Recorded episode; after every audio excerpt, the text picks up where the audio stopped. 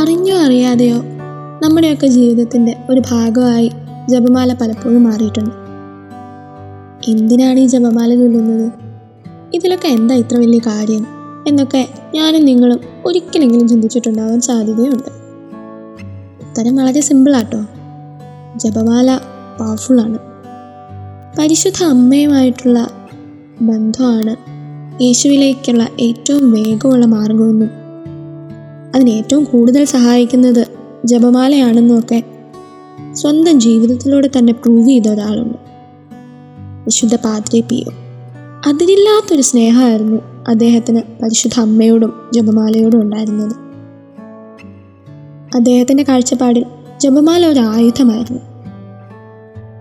പൈശാചിക ശക്തികൾക്കെതിരെ പോരാടി നിത്യസൗഭാഗ്യത്തിലേക്ക് എത്തിച്ചേരാൻ നമ്മളെ സഹായിക്കാൻ ശക്തിയുള്ള ഒരായുധം. തനിക്ക് വേണ്ടിയും മറ്റുള്ളവർക്ക് വേണ്ടിയുമൊക്കെ ദൈവത്തോട് മാധ്യസ്ഥം യാചിക്കാൻ വിശുദ്ധ പാദ്രി പിയോ ഉപയോഗിച്ചിരുന്ന ഒരു ഉപകരണം കൂടിയായിരുന്നു ജപമാല. അദ്ദേഹം എപ്പോഴും പറയുമായിരുന്നു അത്രേ, pray, hope and don't worry. പ്രാർത്ഥിക്കുക, പ്രതീക്ഷിക്കുക, നിരാശപ്പെടാതിരിക്കുക. ജപമാല ഭക്തിയിൽ കൂടുതൽ വളരാനായിട്ട് ഈ ഒരു ജപമാല മാസം നമ്മെ ഏവരെയും സഹായിക്കട്ടെ.